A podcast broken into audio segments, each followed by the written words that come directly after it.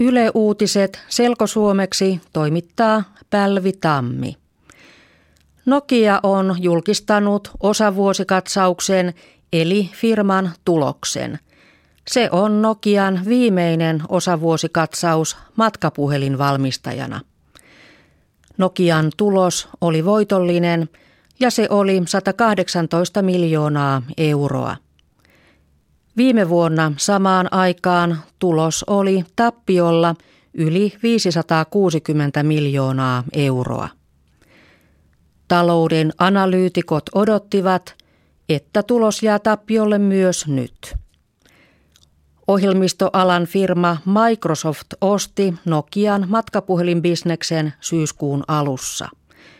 Kauppa oli suuri uutinen koko maailmassa. Nokia on ollut kauan tärkeä koko Suomen taloudelle. Nokia esimerkiksi auttoi Suomen talouden uuteen nousuun, kun Suomessa oli paha talouskriisi 1990-luvulla. Syyriassa on nyt paljon polioon sairastuneita – Maailman terveysjärjestö WHO sanoo, että Syyriassa on polioepidemia. Tautia on löydetty yli 20 ihmiseltä.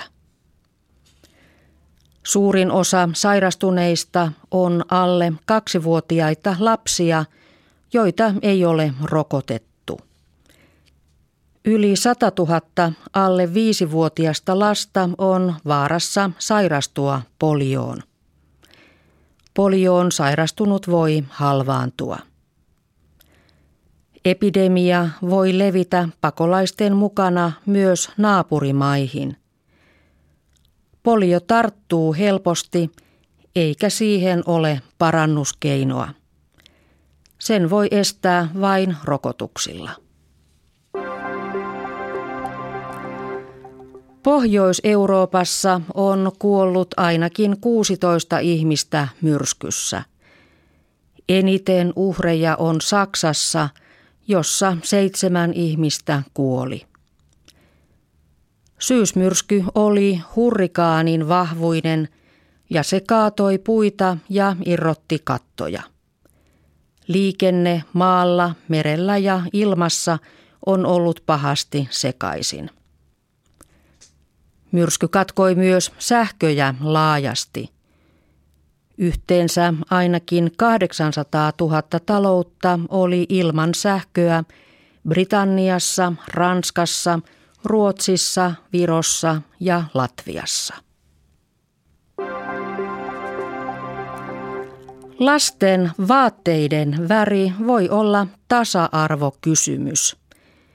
Muotiteollisuus jakaa lasten vaatteet tyttöjen punaisiin ja poikien sinisiin. Moni pukee lapset eri väreihin myös siksi, että muut tekevät niin. Asiantuntijat sanovat, että tämä ei ole aina hyvä. Värit vaikuttavat siihen, miten aikuiset suhtautuvat lapsiin. Esimerkiksi tyttöä vaaleanpunaisissa vaatteissa ei kehuta reippaaksi ja sinisissä vaatteissa herkäksi. Se rajoittaa tasa-arvoa sukupuolten välillä. 1970-luvulla lasten vaatteiden väri ei johtunut sukupuolesta. Lapset puettiin usein perusväreihin – sen jälkeen muodissa on ollut, että tyttöjen ja poikien värejä on alettu pitää erillään.